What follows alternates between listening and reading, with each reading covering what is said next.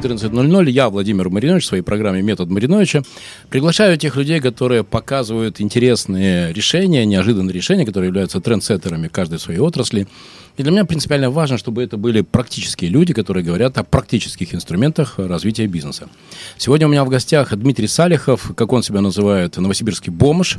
И это очень интересный человек, потому что, с одной стороны, это человек, который также, ну, я начинал на рынке, а он начинал тем, что он, например, развозил лично на велосипеде мебель, табуретки. Вот, в общем, он первым, кто организовал доставку на дом мебели. В общем, подробнее мы еще об этом поговорим. А сейчас э, Дмитрий, это как раз мой собрат по счастью.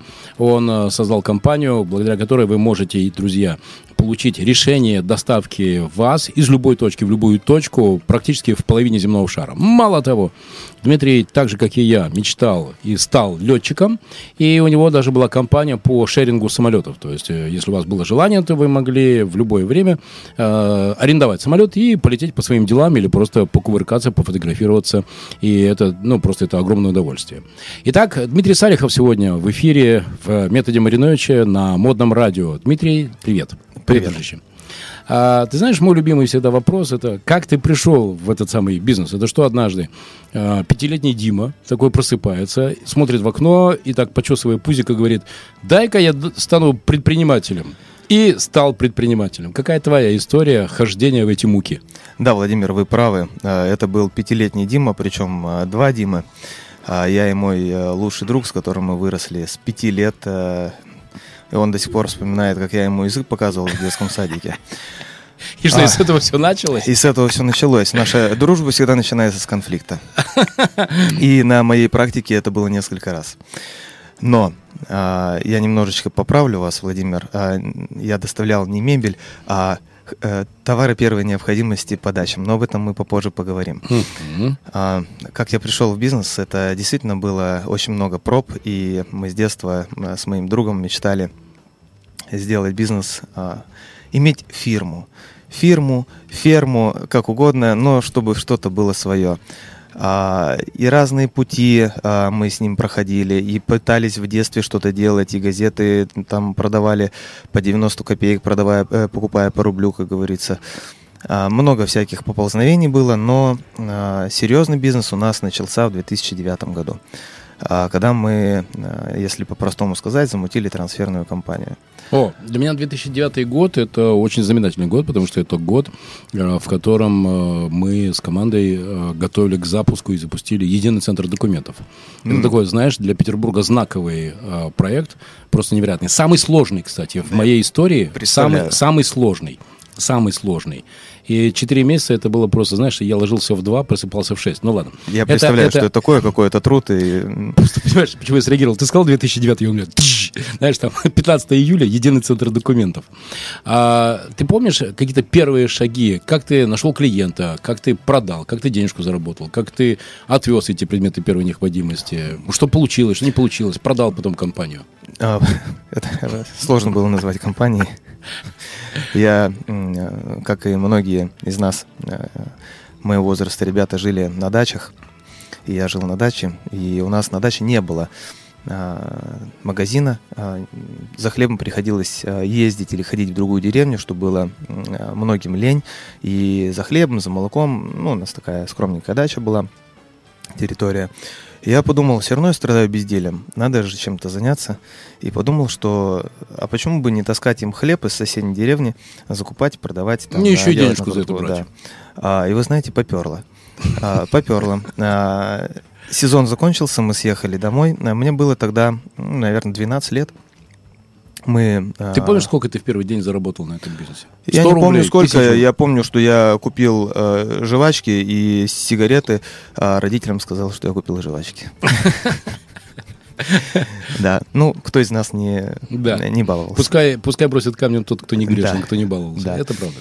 А, потом приехали а, на квартиру, и я подумал, а почему бы этот сервис не сделать для обычных людей? А я прописал в голове эту идею, пришел к папе, а папа у меня он военный, и у военных э, либо вправо, либо влево прыжок на месте, это попытка улететь, и как бы, ничего другого делать, делать нельзя. То есть э, не надо думать, за тебя все придумали. Да. Ну, на то и существует устав. Кстати, Да. всегда говорю о том, что главный и самый большой бизнес-процесс в армии – это устав. Это устав. Живи по уставу, расписано. зови Да. учесть славу. Да, точно. Да, служи Мгм. дурачок, получишь на счет. Итак, ты пришел к отцу. Я пришел к отцу, говорю, папа, а вот э, давай мы будем э, по квартирам сделаем объявление, будем ходить, э, и э, хлеб, колбаса, выбор тогда, ассортимент не такой большой был, как сейчас, там 250 позиций на э, только хлебобулочные изделия. И будем доставлять, э, будем зарабатывать денежку. Он говорит, сынок, это нафиг никому не надо, э, все, кому нужно, сходят, э, купят и э, И никто тебе магазине». платить за это не будет. Да. А, ну вот спустя, наверное, сколько, 7 лет появилась Яндекс Доставка. Ну, помимо Яндекс Доставки были другие, ну, не будем об этом. А, дружище, как мне это знакомо? Если, друзья, вы- если бы у меня было столько золотых дублонов, сколько раз, когда я приходил в таксопарке, э, когда я приходил к b клиентам и говорил, вот сервис, который позволяет, нажми на кнопку, получишь через три минуты, вот оно здесь красивое, чистое такси будет стоять. Все на меня так, знаешь, смотрели и говорили, что это, зачем это, взрослый дядька, чем ты занимаешься? Вот у меня 25 барышень, дал бесплатную рекламу Асток Пресс. Знаешь, помнишь, у метро раздавали, да? Да, да. Пошли звонки. Алло, куда вам подать? Все нормально. Что это? Какое такое приложение? Сейчас мы в пятером, в семером, ты знаешь, да? Да. Uber, Яндекс, Сити, Get и еще несколько. Мы держим уже порядка 85% рынка Да. такси Да. России. Да. А начиналось все как раз вот с этого. Помнишь вот это три стадии? Это фигня, вторая, в этом что-то есть, и третья, так это же очевидно. Владимир, я здесь э, открою небольшую тайну, наверное. А, Когда в 2009 году я начинал и придумал этот сервис, не было ни Яндекса, ни Гетта, ни Uber, никого в России не было. И, к сожалению, а, об этом я тоже хочу сделать акцент, что нам, а, российским предпринимателям, где-то не хватает вот этого проевропейского мышления, даже западного, наверное, западного и американского мышления. Потому что если бы оно тогда было, наверное, э, я бы сделал какие-то другие шаги по привлечению инвестиций, по э, более ускоренному процессу развития этой компании. И тогда, в 2009 году, когда я встал ночью и прописал эту идею на салфетке, которая в туалетах лежит, а, я как раз-таки придумал, ну не придумал, а как прописал стандарты этого сервиса, когда клиента должны встретить, когда его не должны обманывать по единой фиксированной цене, что у него все должно быть прозрачно, с табличкой. И потом, когда я сам сидел на заказах и обращался в э, Сургут. Я помню этот случай, когда я звоню в Сургут, нам надо было, чтобы на бизнес-классе встретили а, клиента. Я говорю, вам нужно э, с табличкой стоять. Он говорит, я что, лох, что ли, с табличкой стоять? А, ну, я говорю, ну не лох, сиди дома. Вот, сейчас э, этот сервис э, в России существует, и э, все говорят, ну всегда же встречались с табличкой. Я скажу, нет, не всегда. Вот как раз с 2009 года мы начали закладывать вот эту вот модель, и потом а, многие другие компании, агрегаторы тоже это подхватили, что действительно должна быть табличка, потому что мы должны быть... Я тогда не смотрел, есть да, это набор конкуренты, нет. стандартов качества Это продукта. абсолютно прозрачные, они спокойные, экологичные, как сейчас модно говорить, стандарты, которые несложные, но почему-то э, людям сложно выйти из машины, открыть А- дверь. А, я тебе расскажу, как мы это побороли в свое время, потому что мы точно так же встретились с этой задачей, что таксисты денежек хотят, Да, а, а двигаться не хотят. абсолютно. А, знаешь, одна мысль, которую ты высказал, я бы хотел ее обсудить. Ты говоришь про то, что а, не хватает европейского или американского мышления. Я реально думаю, что все в порядке с мышлением в России. Другое дело, что э, с чем я действительно согласен, это то, что не изобретать велосипед. Если есть где-то работающая бизнес-модель, то ее банально надо посмотреть, изучить, внедрить и улучшить. И вот тогда, вот тогда, да, вот тогда работает. Хочешь пример? Да. Когда в 2004 мы начинали делать улыбку радуги, сейчас это полторы тысячи магазинов и, дружище, под 30 миллиардов годового оборота. А когда в 2004 начиналось, это было два полухозяйственных магазина. Я не стал изобретать велосипед. Что там, какая площадь, ассортимент, зонирование. Знаешь, что я сделал? Я поехал в Берлин, э, в Варшаву, в Прагу, в Ригу. Я посмотрел, как там такие форматы работают, дрогери. 150-250 квадратных метров, парфюмерия, косметика, бытовая химия. Все отфотографировал. Меня из магазинов охранники выводили, потому что я первым тогда изобрел, знаешь, искусство селфи. Просто я фотографировался на фоне полок. Ну, чтобы все. Да, Ценники, расположение, товары, бренды, маркетинговые Я этим плакаты. тоже занимался. Да, да, да, да. Вот. После этого вернулся, мы с ребятами все это дело приписали в формат, в документ. И вот с этого документа и началась э, улыбка радуги. Поэтому мне очень близко, да, вот эта идея не изобретать велосипед. А вообще я считаю, что в России созданы все условия для развития бизнеса. И еще я считаю, что Петербург это лучший город на земле, а Петроградка это лучший город в городе. Я полностью, полностью, Владимир, вас поддерживаю. Друзья, каждую пятницу в 14.00 я э, привожу в свою программу на модном радио э, в метод Мариновича тех людей, которые являются трендсеттерами в своих э, отраслях. И сегодня у меня Дмитрий Салихов, тот человек, который э, начинал с доставки хлеба в, э, в своей деревне, а сейчас является владельцем одной из крупнейших в России B2B э, компаний по премиальной э, логистике, по премиальному сервису транспортной логистики. Когда ты понял, что у тебя получается? А, тут я хотел бы немножечко остановиться на том моменте, когда мы начали. Угу. Когда я начал, а, я мне предложили арендовать офис. Угу. Моя тогда девушка, потом жена первая. И она говорит, не, не слушай никого, сними офис, потому что Дима говорит, давай лучше попробуем дома. Я дома не могу, давай, говорит, с ним. Я снял офис и начал людей набирать. Ну, чтобы помощница была, которая будет э, обзванивать, которая будет рассылать коммерческие предложения. И вот это был самый обидный такой момент, когда девочки приходили на работу, а, работали до обеда, на обед уходили и не возвращались. Угу. И я как э, рыба облет, наверное, бился месяц-два, и у меня уже руки были готовы опуститься, но я знал, что сдаваться нельзя. И я думал, да может все к чертям и э, пойти наемным сотрудникам. Не. А, я бился, и в один момент, когда а, одна девушка из гостиницы Новосибирск сказала, что мы для вас маленькие, обратитесь вот а, в эту компанию, я позвонил в компанию Академсервис, они говорят, ну, вставайте запасным поставщиком будете, а там посмотрим. А, буквально через неделю мы стали уже основным поставщиком, потому что им понравилось э, то, что я придумал. Это так работает? Да.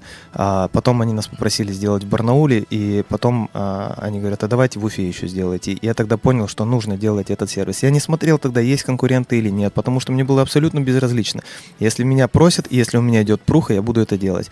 И, в принципе, я, наверное, с этим кредо и живу по сей день, потому что если у тебя что-то прет, надо делать, а потом уже можно смотреть. Ну, то есть в нормальном выражении этого слова, не как э, девушка, которая сначала поворачивает, а потом э, смотрит в зеркало, а вот когда ты на, как сейчас, на, на вайбе, да, делаешь какие-то правильные движения, когда у тебя получается, когда у тебя есть азарт, и глаза горят, надо делать. Сто процентов. Хочешь пример? Давайте. А, в апреле и в мае прошлого года я запустил два проекта. А, один, ну, соответственно, в апреле, один в мае. За этот год, а, прошло чуть больше года, один принес мне прибыли 7 миллионов, а второй принесу, принес убытка минус э, там, 800 с лишним тысяч. И, и, конечно, когда ты в самом начале начинаешь, тебе кажется, и здесь классный продукт, и здесь классный продукт, и здесь классный рынок, и здесь классный рынок, и здесь можно выиграть, и здесь можно выиграть. Потом вдруг оказывается, что в одном начинает действительно идти, а другой вот, что называется, не прет. И ты знаешь, мне это очень знакомо, потому что я дотянул до июня, вот для меня принципиально было до года, и мы с моим партнером сели, и мы разобрали вот просто по косточкам. И знаешь, что мы признали друг другу, я могу тебе сказать, Дмитрий? Ну это очень. Мы обнулились. Мы просто прямо и честно друг другу сказали, что весь год, который мы работали, это, это мы опробовали там три или четыре бизнес-модели, и все, и надо заходить на пятую. Но для того, чтобы сейчас уже нет же никакого желания опять тратить деньги, мой партнер стал вот тем самым операционным сотрудником э, этой компании. Мы больше не нанимаем никаких сотрудников, и он сам все делает, все основные операции. Как ты думаешь, как мы заканчиваем июль? Та-дам! В прибыли. В прибыли. В прибыли. Это так работает. А у меня точно такой же пример. Только перед тем, как я пример расскажу, позвольте, я э, возьму инициативу в свои руки ведущего. Я хочу сказать Владимиру большое спасибо. Э, он меня накормил мороженым. Я очень хотел есть, э, а я прихожу, и меня ждет мороженка, кофе. Поэтому я тут отвлекаюсь, иногда Нормально. доедаю. Спасибо большое. Стартапер стартапера всегда должен поддерживать. Да. Поэтому все-таки вот мой вопрос. Когда ты понимаешь, что надо менять, несмотря ни на какие вложения, которые времени, энергии или денег ты сделал, и когда ты понял, что в твоем проекте, ну, зажужжало, пошло? А, я быстро переметнусь сейчас на позапрошлый год, когда я решил э, как-то создать еще один проект. Это iWay Avia, это а, по экскурсиям на небольших самолетах в Новосибирске, Москве, в Петербурге. Я думал, еще в других городах делать, и в Европе даже делал. И тогда мы, ну, если прямо сказать, мы жировали. У нас было все хорошо. Все хорошо было с деньгами. Я запустил этот проект, я платил там всем очень хорошие зарплаты, которые потом, когда я с небес на землю спустился, я понял, что это очень хорошие зарплаты. И я смотрю, что-то не идет. Тут не идет, там не идет. То есть люди приходят, себя продают хорошо, а выхлопа нет. Я смотрю, даже не считал, что убытки. А когда кризис бахнул, я подумал, а мне сейчас нужны оперативные деньги, здесь их можно взять. Я повыгонял всех нахрен и занялся сам. И я нашел деньги. Я увидел, где они есть, и я понял, что меня так дурили. А, это было обидно, это, это было обидно. Мне Но... это очень знакомо, потому что у меня есть правило «оклады – зло». Да. Знаете, друзья, в мире есть три абсолютных зла. Сахар, майонез и оклад. Полностью согласен. В коммерческой структуре, если люди, особенно на продажах, на маркетинге, сидят на окладе, это, это нонсенс, так не взлетает. Но дело в том, что э, у людей, у некоторых в этом проекте были очень хорошие э, бонусы. Но я всегда задавался вопросом, почему даже бонусы их не мотивируют. Ну, значит, такие, наверное, люди, потому что кому-то они нужны, кому-то нет. И они готовы были э, работать за 20-30 тысяч рублей. И я не понимаю, что мотивировало их приходить весь день сидеть в офисе за 20-30 тысяч рублей. И когда я занялся сам, я понял, что деньги там есть. Я начал э, заниматься проектом сам. А, потом а, привлек а, людей в помощь. И когда я понял, что туризм возрождается, я решил избавиться от этого проекта и продал его в феврале этого года. Мы сегодня еще с тобой к этому вернемся. А вот про вот эту точку обнуления. Как, какие были чувства, какие были эмоции? Потому что у меня, я тебе могу сказать, у меня это вообще...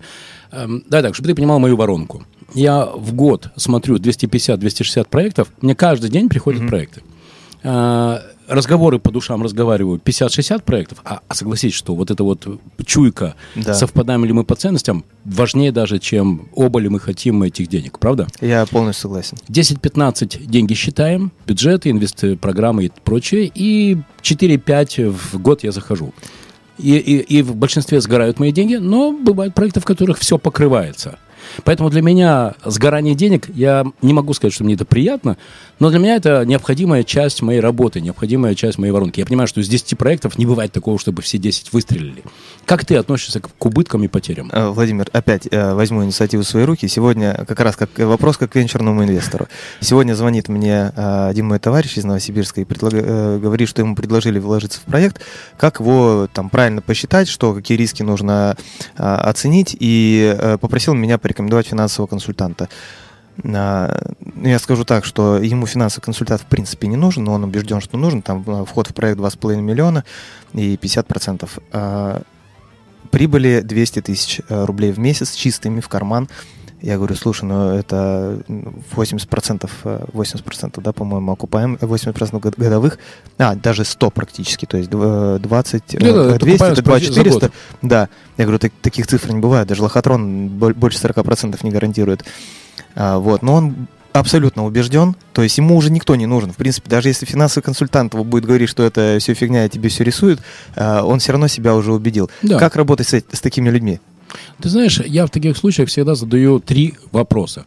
Первый, что для вас цифры? Это очень важно, потому что для меня бизнес это деньги, а деньги это цифры. А для многих людей бизнес это времяпрепровождение, это некое состояние духа, это какой-то момент самореализации. Потому что есть предприниматели, которым, знаешь, нравится. Вот они приходят и они рулят. Этому сказал, этому пнул, этому написал, этому позвонил, этого наругал, этого похвалил, за этого сделал, тут схватил. Ну вот, вот, вот так они, знаешь, там mm-hmm. этого.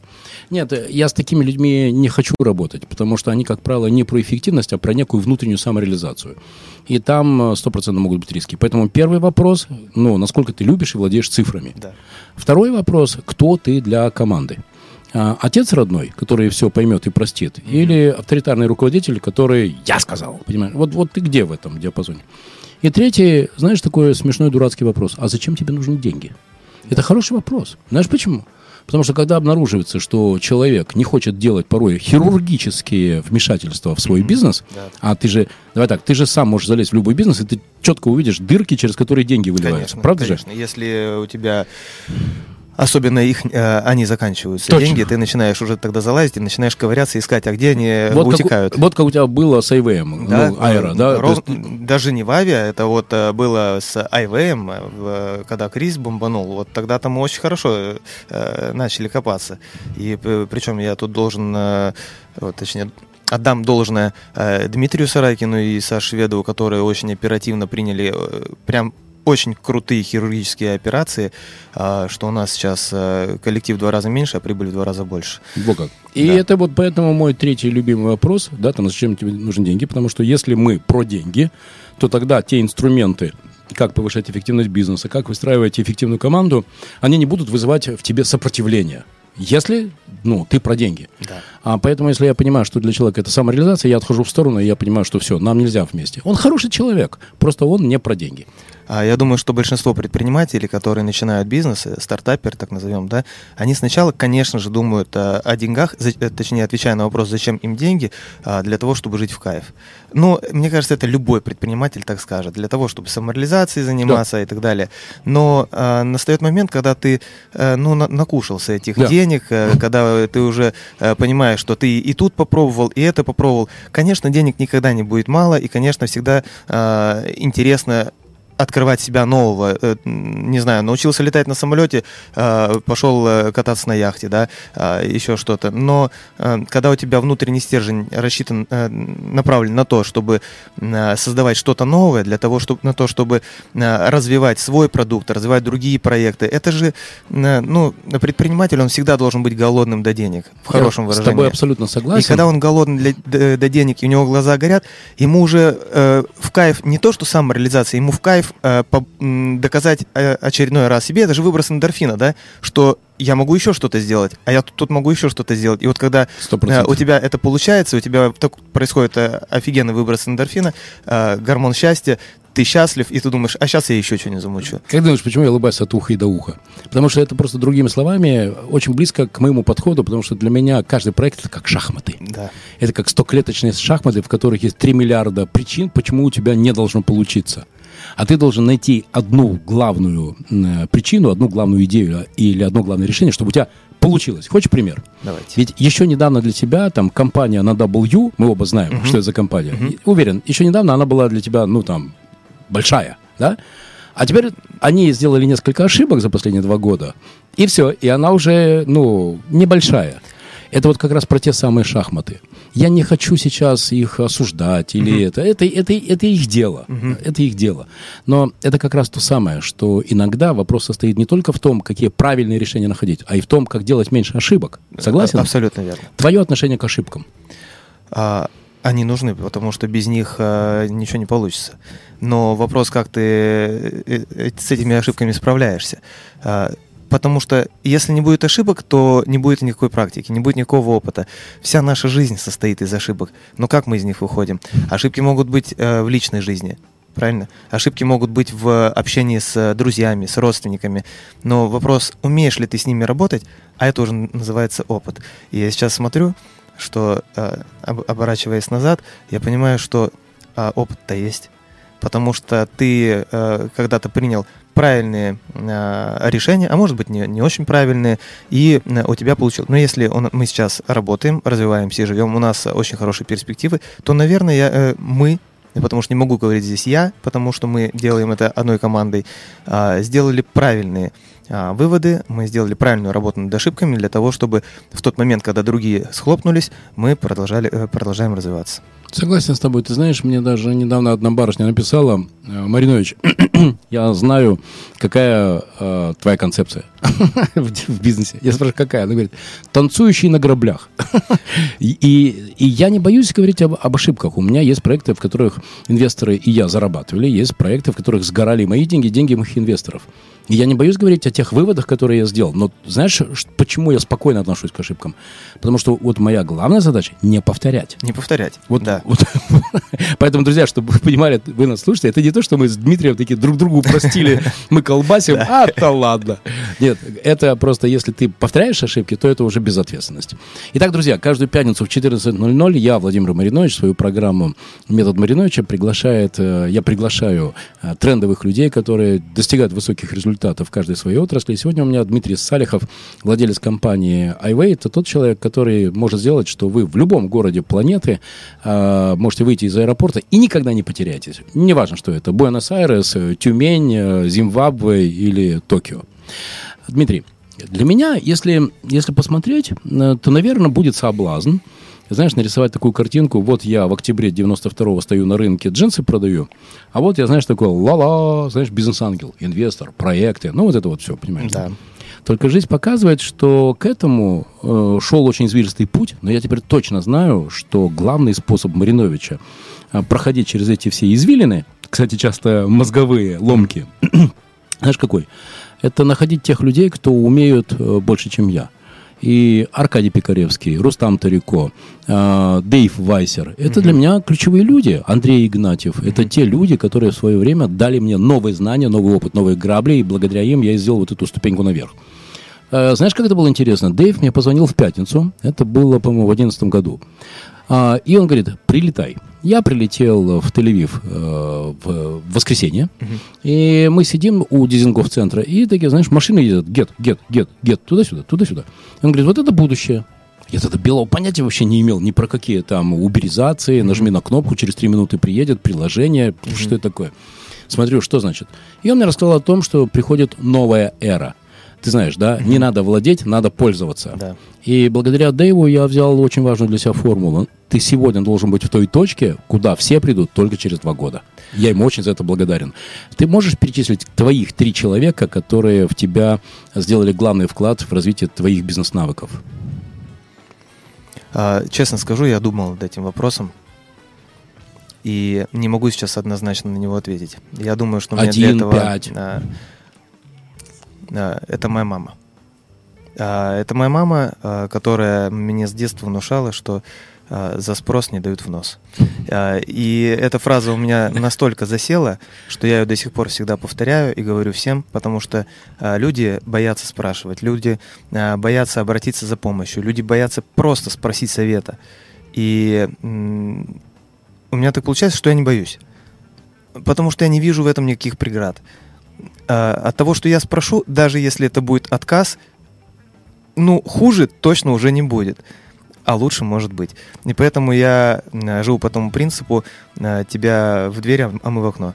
А, вот. Э, ну, э, поэтому пусть пока это будет единственный человек, который, наверное, повлиял. Ну, конечно же, я могу приплетать там папу, маму, там родственников и спонсоров своих, да. Вот. Но давайте остановимся на маме, потому что я запомнил эту фразу, и она стала для меня ключевой. Я не буду сейчас уповать на Э, гуру э, бизнеса, таких как э, Илон Маск и прочие, да, я не очень часто читаю разные биографии, но тем не менее читаю, но не буду пока акцентировать на них внимание. Я думаю, со временем это, ну, у меня появится вот эта вот копилочка этих людей, которые повлияют. Может быть, я пока еще даже не осознал того, что эти люди оказали на меня какое-то влияние. Знаешь, для меня принципиально важно на каждый этап моей жизни э, находить такого человека. И сейчас у меня есть такой человек, которого я, э, я его знаю, э, ну точнее, я знаю, что я хочу уже войти в круг его э, общения. Это Александр Роднянский. Mm-hmm. Это один из самых известных и успешных, прибыльных телевизионных э, сери... киношных продюсеров в России. Mm-hmm. И, друзья, все, кто сейчас слушает программу «Метод Мариновича», пожалуйста, если вы знаете Александра Роднянского, передайте ему. Есть в Петербурге такой человек, Владимир Маринович. А, расскажу тебе одну историю. Однажды в «Улыбке радуги», это после 10-11 магазина, а, возникла идея нам масштабироваться за счет продажи франшиз. Это был 2005 или 2006 год. Кто тогда что знал про франшизы? Я покопался. О, Аркадий Пикаревский, Селла. 550 mm-hmm. магазинов, 50 своих, 500 э, франчайзинговых. Mm-hmm. О, и живет в Петербурге. Я звоню в офис, и так и так, здравствуйте, я Владимир Маринович, генеральный директор «Улыбки Радуги». Можно меня соединить с Аркадием? Мне говорят, да, конечно, но давайте, вы перезвоните через полгода, и, может быть, в будущем году у вас там появится окно с ним встретить. Ну, то есть да. элегантно так, знаешь, понятно. Вот. Я начал вокруг себя говорить, кто знает Аркадия, кто знает Аркадия. Представь себе, моя сотрудница, ее муж а, тренировал Аркадия в теннис, в большой mm-hmm. теннис. И я говорю Наталье, Наталья, будь добра, передай, пожалуйста, Олегу, своему мужу, чтобы Олег сказал Аркадию на тренировке следующую фразу. Владимир Маринович генеральный директор улыбки радуги готов бегать за мячиками, приносить воду и вытирать пот, клянусь тебе, вытирать пот во время соревнований. Дмитрий, клянусь тебе. Наталья сказала Олегу, Олег сказал Аркадию. Ну, и да. обратно также мне по цепочке вернулось. Прикольно. Пускай завтра приходит, ну, на три минуты поговорим. Эти три минуты потом превратились э, в три года совместной работы uh-huh. и в Селе, и на фабрике марципана и шоколада. Очень uh-huh. интересный проект. А сейчас мы друзья, и когда он прилетает в Петербург, мы обязательно встречаемся. Я очень горд, что у меня есть такой товарищ, который большую часть моего опыта мне дал. Я ему за это очень благодарен. Это очень круто, потому что вы, опять же, не побоялись спросить, и да. э, вы не остановились на том, что, ой, что же я буду делать. Да. А многие считают, что он для меня очень высок, и я никогда э, до этих вершин не доберусь. На самом деле все, э, если так вот покопаться, все обыкновенные люди. 100%. Просто у кого-то а, больше влияния или меньше, но тем не менее а, я не думаю, что один очень влиятельный бизнесмен может оказать, а, точнее, не оказать поддержки даже просто в совете, в помощи начинающему предпринимателю. Я помню тот случай, когда а, я покупал пасту Сплат, ничего, что мы здесь рекламу да. делаем, да? да а, и Евгений Демин, а, вы знаете, наверное, пишет письма а, своим покупателям. И а, он часто тогда, это было лет 5, наверное, 7 назад, он часто писал, что я открыт, вы можете всегда мне задавать вопросы, а, я сам на них отвечаю. Я решил проверить. Я ему написал. А у нас тогда была проблема с дебиторкой очень большая, и мы не знали, как с ней бороться. Я ему задаю этот вопрос, говорю, Евгений, я прочитал, а, что вы открыты, порекомендуйте. Он мне сказал, как они э, борются, как они там с лентой э, борются в этом отношении, что, говорит, у них там разные департаменты в разных, в разных э, зданиях сидят, поэтому мы, говорит, в суд подаем, потому что закупщикам нужна паста, а юристы не могут, бухгалтерия не может проплатить. И мы обращаемся к юристам, которые этот спор разрешают, и поэтому мы подаем в суд, те быстренько до судебки гасят, и закупщики снова нас закупают. Технология. Да. А, ну, сложно, но, но компания большая, да. да. Вот, и мне было очень приятно, что он тогда ответил мне, и я понял, опять же, что э, ни один человек, э, ну, если тебе это очень надо, не откажет э, в совете и в помощи. Сто процентов. Это так работает. Знаешь, поэтому мой любимый инструмент, не важно, что ты знаешь, важно, кого ты знаешь. И теперь, если у меня возникает какая-то задача, то я никогда в жизни не буду морщить мозг и тратить время на то, чтобы изобретать велосипед, как решить эту задачу. Это для меня будет повод просто найти того человека, который уже такую задачу решал. Ну, это так же, как э, чем отличается студент от профессора. Точно, сто процентов.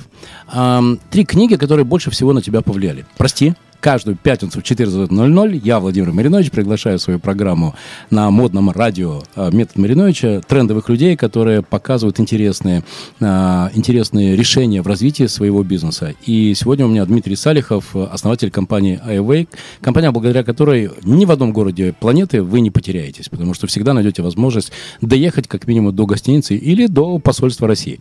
Три книги, которые на тебя больше всего повлияли. Три книги. Позвольте, я расскажу о двух. Опять же, я читаю достаточно много э, литературы и художественной, кстати, в последнее время больше художественной читаю, а, и художественной, и по бизнесу, но э, я не буду сейчас пока что делать акценты на разных книг, э, которые я прочитал за последние там 5-7 лет. Я скажу про две книги. Первая книга, я даже не знаю, как она называется, первая книга. У нас в Новосибирске, я жил я как-то пошел на книжную ярмарку и увидел книгу там э, «Как стать там гуру продаж, что-то вот в этом роде, тогда все только начиналось. Вы представляете, это когда 98-й, а, наверное, 96-й год. А, и я просто ее стоял, листал, думаю, ну а зачем мне это надо? А с другой стороны, блин, интересно, такие вещи пишут. Вот, и я листаю, и там а, я прочитал такую фразу, что если хотите а, быть а, успешным, что такое, а, никогда не занимайтесь то, что приносит вред людям. А, наркотики, алкоголь, а, ну и оружие, все такое. И вот почему-то вот эта вот фраза, вот эти вот строчки у меня запали в голове, и я по жизни с ними иду, и я понимаю, что я никогда бы этим не хотел заниматься. А, я понимаю, что это большой бизнес, а, и табачная продукция, и алкоголь. А, особенно наркотики. Но если а, заниматься э, наркотой, то только э, легальный, той, которая приносит удовольствие людям. Это, например, мороженое. Например, мороженое, да. да. Например, э, полеты, да. Это тоже своего рода наркотик. Любое хобби, любое увлечение – это наркотик. Дмитрий, пауза. А, не в бровь, а в зрачок. Как ты думаешь, чем я буду заниматься 21 числа в 19.00 в гостилицах? А, я понял. Летать. Э, Летать. Летать. Да. Это, это невозможно. Вы уже учитесь? А, Я туда уже подкрался, я нашел школу. Так. И мне мои дети, представь себе, на день рождения подарили полет, чтобы я, наконец, перестал мечтать, и, наконец-то, папа, да уже полети, уже просто, уже прими решение, наконец. Правильно, правильно. Это так работает. Да, но тут э, могу предупредить, это очень заразно. Вот, поэтому можно влюбиться и, э, и все.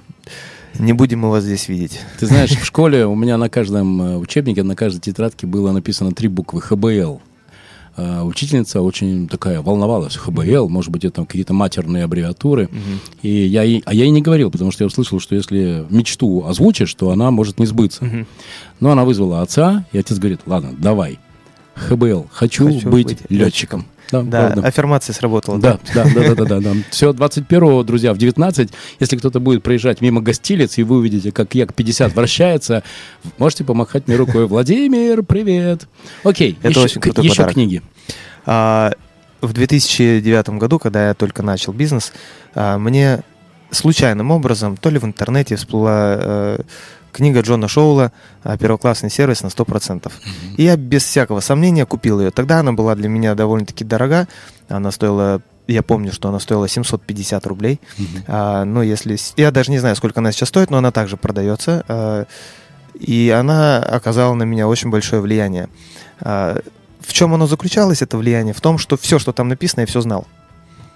Но не применял. Мгм. Вот, э, наверное, А, так оно и работает. Ты читаешь, и ты думаешь, блин, да я же это знаю. И ты каждую страницу открываешь и видишь то, что ты все это знаешь, но не, не применяешь. И когда ты начинаешь это применять, ты смотришь, как у тебя идет э, просто гиперрост.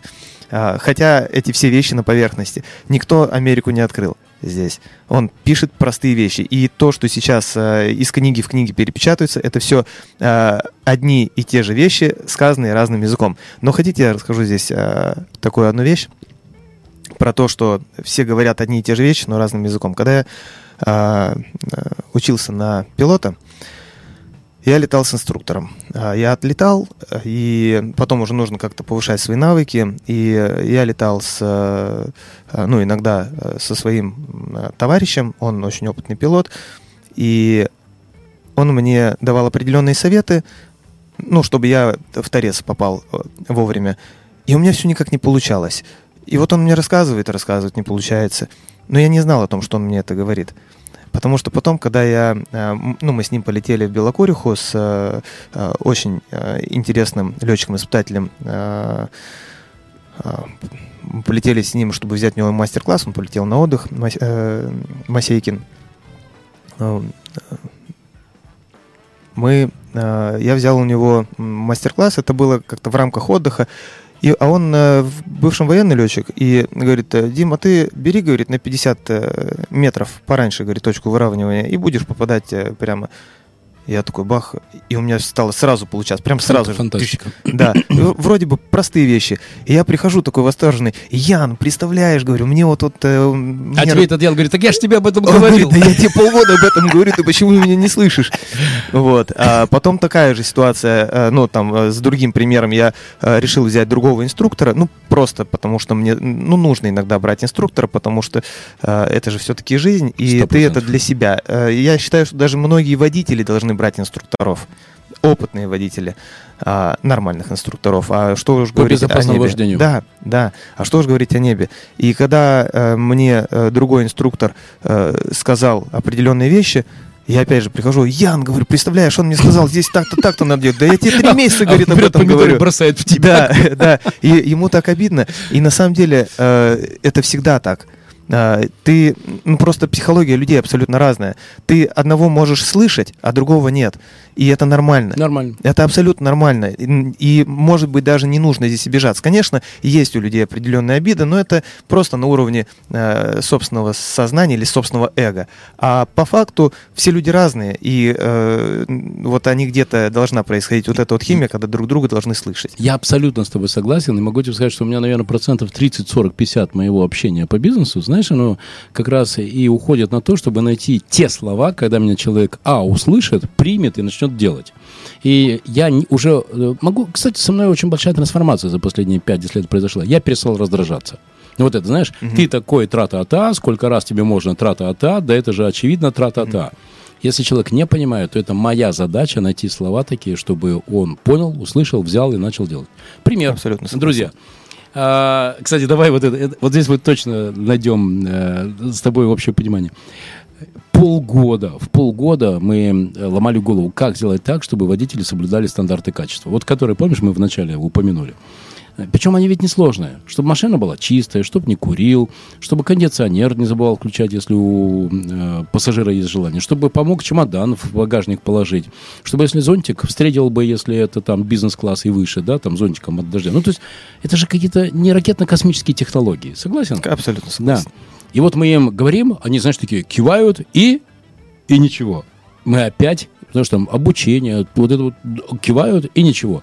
Вы же понимаете, что мы должны быть там э, инновационный сервис. Понимают и ничего. Знаешь, когда сработало? Ну-ка. Когда мы э, связали у них в голове две очень простые вещи. Выполняйте стандарты, получайте чаевые. Все. Все просто. Просто.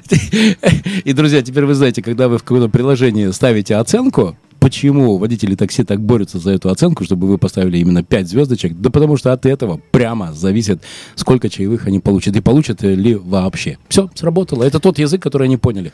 Но, к сожалению, не во всех сервисах это работает. А, однажды мне, может быть, водитель просто очень плохой был, потому что а, я говорю, вам чаевые э, перечислить, он говорит, да лучше так, отдайте, мне все равно не переведут. Нет, слава богу, в Гете с этим все в порядке. Там деньги прилетают вовремя и тому человеку, который их заслужил. А, мой любимый вопрос. Дмитрий Салихов идет по Невскому проспекту и вдруг встречает себя 16-летнего. Что бы ты сказал своему себе 16-летнему? Ой, кстати, вот э, вы сейчас сказали, у меня в этот момент что-то спина заболела, так я сразу вспомнил про 16 лет. Я сказал бы, не занимайся ерундой. А, я хотел заработать денег и пошел работать грузчиком. Я три дня поработал и сорвал спину на всю жизнь. Теперь хожу, постоянно выгинаюсь. Я не знаю, что мне сделать. У меня все, все время болит спина. Я уже к каким врачам только не обращался. И э, я бы, наверное, э, сейчас это может быть э, не, не в рамках нашей, нашей сейчас передачи, но это То есть ты бы ему сказал, даже не вздумай. Да, я даже сейчас, ко мне такой же Дима Салихов, 16-летний, приехал. Действительно, такой же, вот дрыщ такой же приехал, такой хлюпенький, маленький э, грузчик. Я вызывал грузчика, я говорю, слушай, на тебе 2000, иди, а я спросил, он говорит, да мы на удаленке на первом курсе учимся, вот надо чем-то заниматься. А там коробки у меня были тяжелые. Я-то понял, что не надо самому таскать, можно грузчика вызвать. Я говорю, на тебе 2000 просто, иди, не надо, не надо это делать. А, но я думаю, что он а, взял эти 2000 и пошел дальше работать грузчиком. Это болезненно очень. А вообще, если говорить про предпринимательство, мы же о предпринимательстве да. сейчас, то я в очередной раз бы сказал, не слушай никого слушай себя, слушай сердце, слушай свои э, идеи и не, стес... не, не бойся их э, воплощать. Э, не бойся э, пробовать. Э, не получается здесь, э, получится в другом месте, но никогда не останавливайся. Потому что, э, вспоминая э, те вещи, которые я хотел бы реализовать, э, можно еще один пример расскажу. Нужно. Э, 14 лет. Э, я в детстве писал много стихов. А, писал их по ночам, как правило. И мне уже лень было вставать, а, свет включать. Я э, записнушку хранил под кроватью. Я вот так вот ночью все их писал, а потом утром расшифровывал. А потом как-то у меня на бизнес-планы стихи поменялись. Вот. И мы делали ремонт в новой квартире. Ездили с папой. Там мы выберем ванну, тут мы выберем кафель, здесь мы выберем двери. И ночью я придумал, я помню, это было 11 часов вечера, я лежал уже, засыпал, и мне в голову пришла идея создать магазин. Ну, 14 лет было, это вот минус, получается, сколько? 16, минус 16 лет назад. А, я, говорю, э, я расписал, где будет ну, один магазин, в котором будет вся сантехника, вся вот это вот а-ля Леруа Мерлен сейчас. И э, не надо ездить по магазинам, ты здесь выбрал все, и туалет, и ванну, и раковину, и все, все, что нужно в одном магазине, пришел и платил. Расписал, где что будет находиться, бизнес-план, э, даже сколько мы заработаем, расписал. Прихожу папе, он говорит, сынок, иди спать. Э, это никому не надо. Это кому нужно? Они пойдут здесь купят ванну, здесь они купят э, сантехнику, здесь они купят э, все остальное.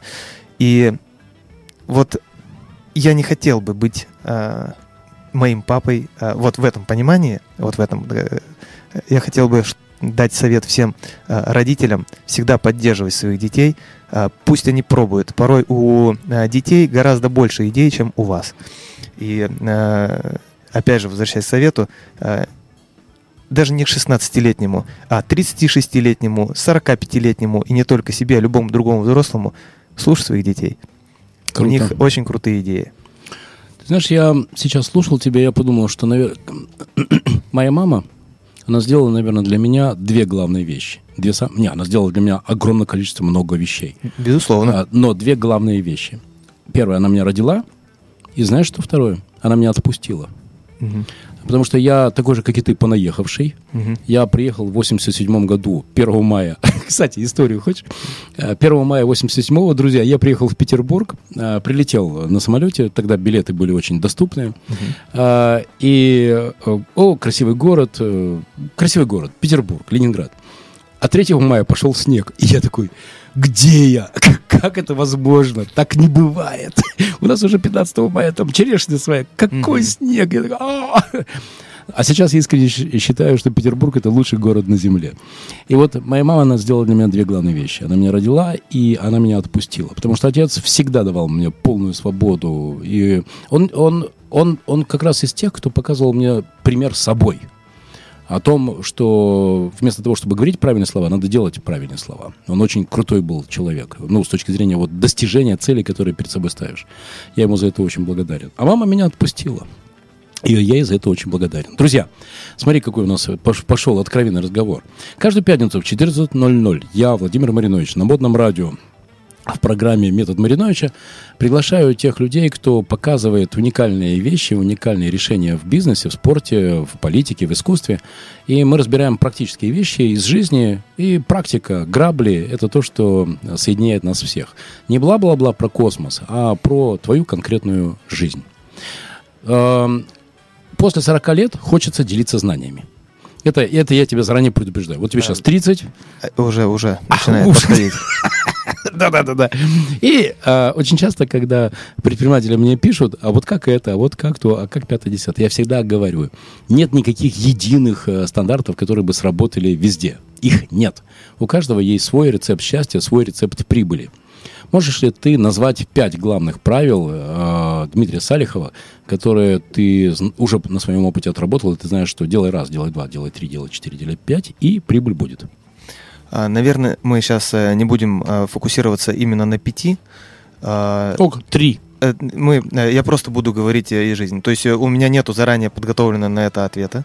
И я считаю, что главными правилами предпринимателя должно быть не бояться принимать решения, идти на пролом, не бояться спрашивать и не бояться наступать на грабли потому что наступая на грабли, как мы уже об этом говорили, мы получаем синяки, а, но если мы сделаем правильные выводы, мы не должны получить второй синяк.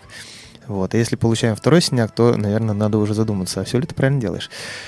А, поэтому пусть это будут четыре основных, наверное, моих правила. А, потому что я их сказал сходу. Если бы я сейчас, наверное, думал, что-то размышлял, это было бы придумываю. Да? Я вот э, сказал, как э, я живу, по каким принципам я э, работаю, по каким принципам я принимаю решения. А, и бизнес должен быть в удовольствие. А, то, чем ты занимаешься, должно быть в удовольствие. Тебе должно приносить удовольствие. То, что ты делаешь. Если тебя не прет, подумай, может быть, чем-то другим надо заняться. Сто процентов. А, ты знаешь, для меня ключевое слово э, слово команда. Я даже очень часто в постах пишу слово команда с большой буквы К. Кстати, надо дать должное искусственному интеллекту в разных социальных сетях. Они это считали, и когда я пишу слово команда, они даже сразу уже начинают автоматически писать с большой буквы К. И я знаю, что всегда для меня важно в каждом проекте собрать вот эту команду первых людей. Я их даже называю так, первые люди. Главный по маркетингу, главный по продажам, главный по продукту, главный там по логистике, по финансам, по персоналу. Вот, ну, вот эти вот 5-7 человек, знаешь, там главные. И для меня главный принцип – это находить людей сильнее себя – И я очень благодарен таким людям. Ты их не знаешь.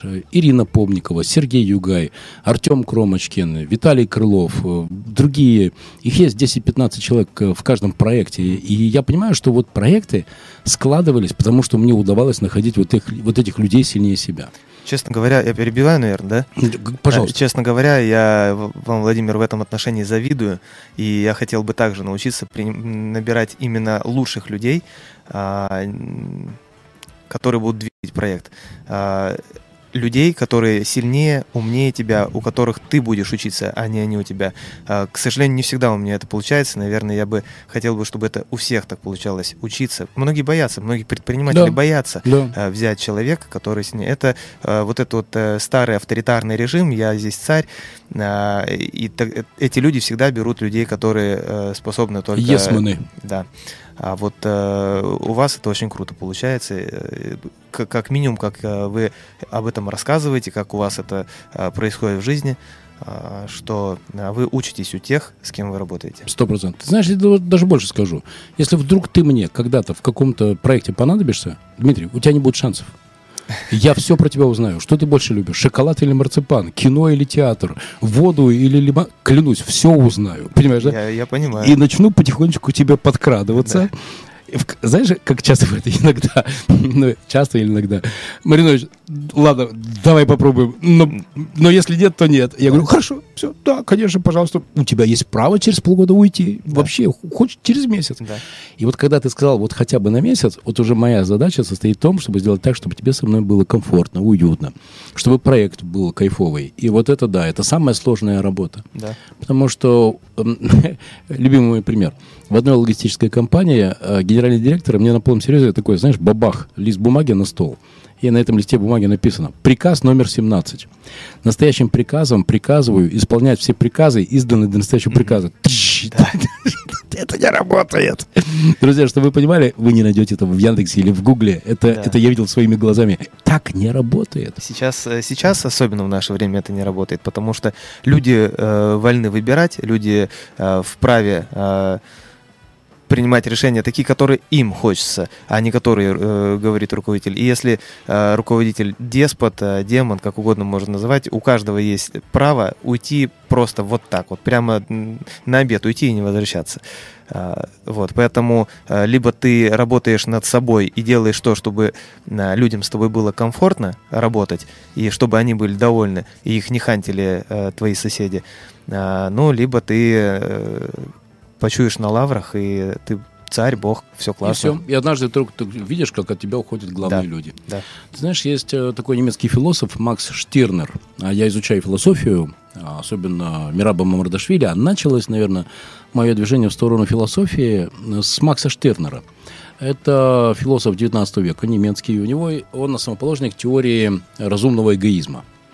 И у него есть книга, которая называется «Я единственный». Единственная его собственность. Вот, вот так mm-hmm. называется эта книга. И там вот есть одна очень важная фраза, которую э, я всегда помню.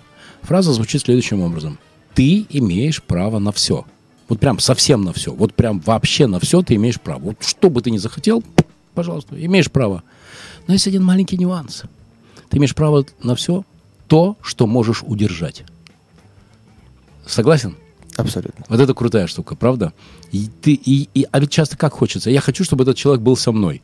А потом, если человек уходит, и дело даже не в зарплате и пятое-десятое, просто ему уже неинтересно, это неинтересный проект, неинтересный продукт, или у тебя ушла энергия, и ты хочешь просто растопыриться и удержаться, а если нет развития, то сильные люди, им становится скучно, да. и они от тебя уходят. А какими словами, как ты, твоя личная технология Дмитрия Салихова, удерживать сильных людей? Хм. Это очень многогранный вопрос. Я даже не знаю, как сейчас на него ответить. Потому что под каждую ситуацию э, подбираются определенные свои слова, их, э, Конечно. их не прописать в шаблонах, их можно только говорить от сердца. Если говорить э, какими-то постулатами, то э, брехня, она всегда считается. А когда ты говоришь искренне, я помню, недавно так э, удержал одного коллегу, э, это была девушка, э, я сидел в кабинете, ее э, вызвал Дима, мой партнер.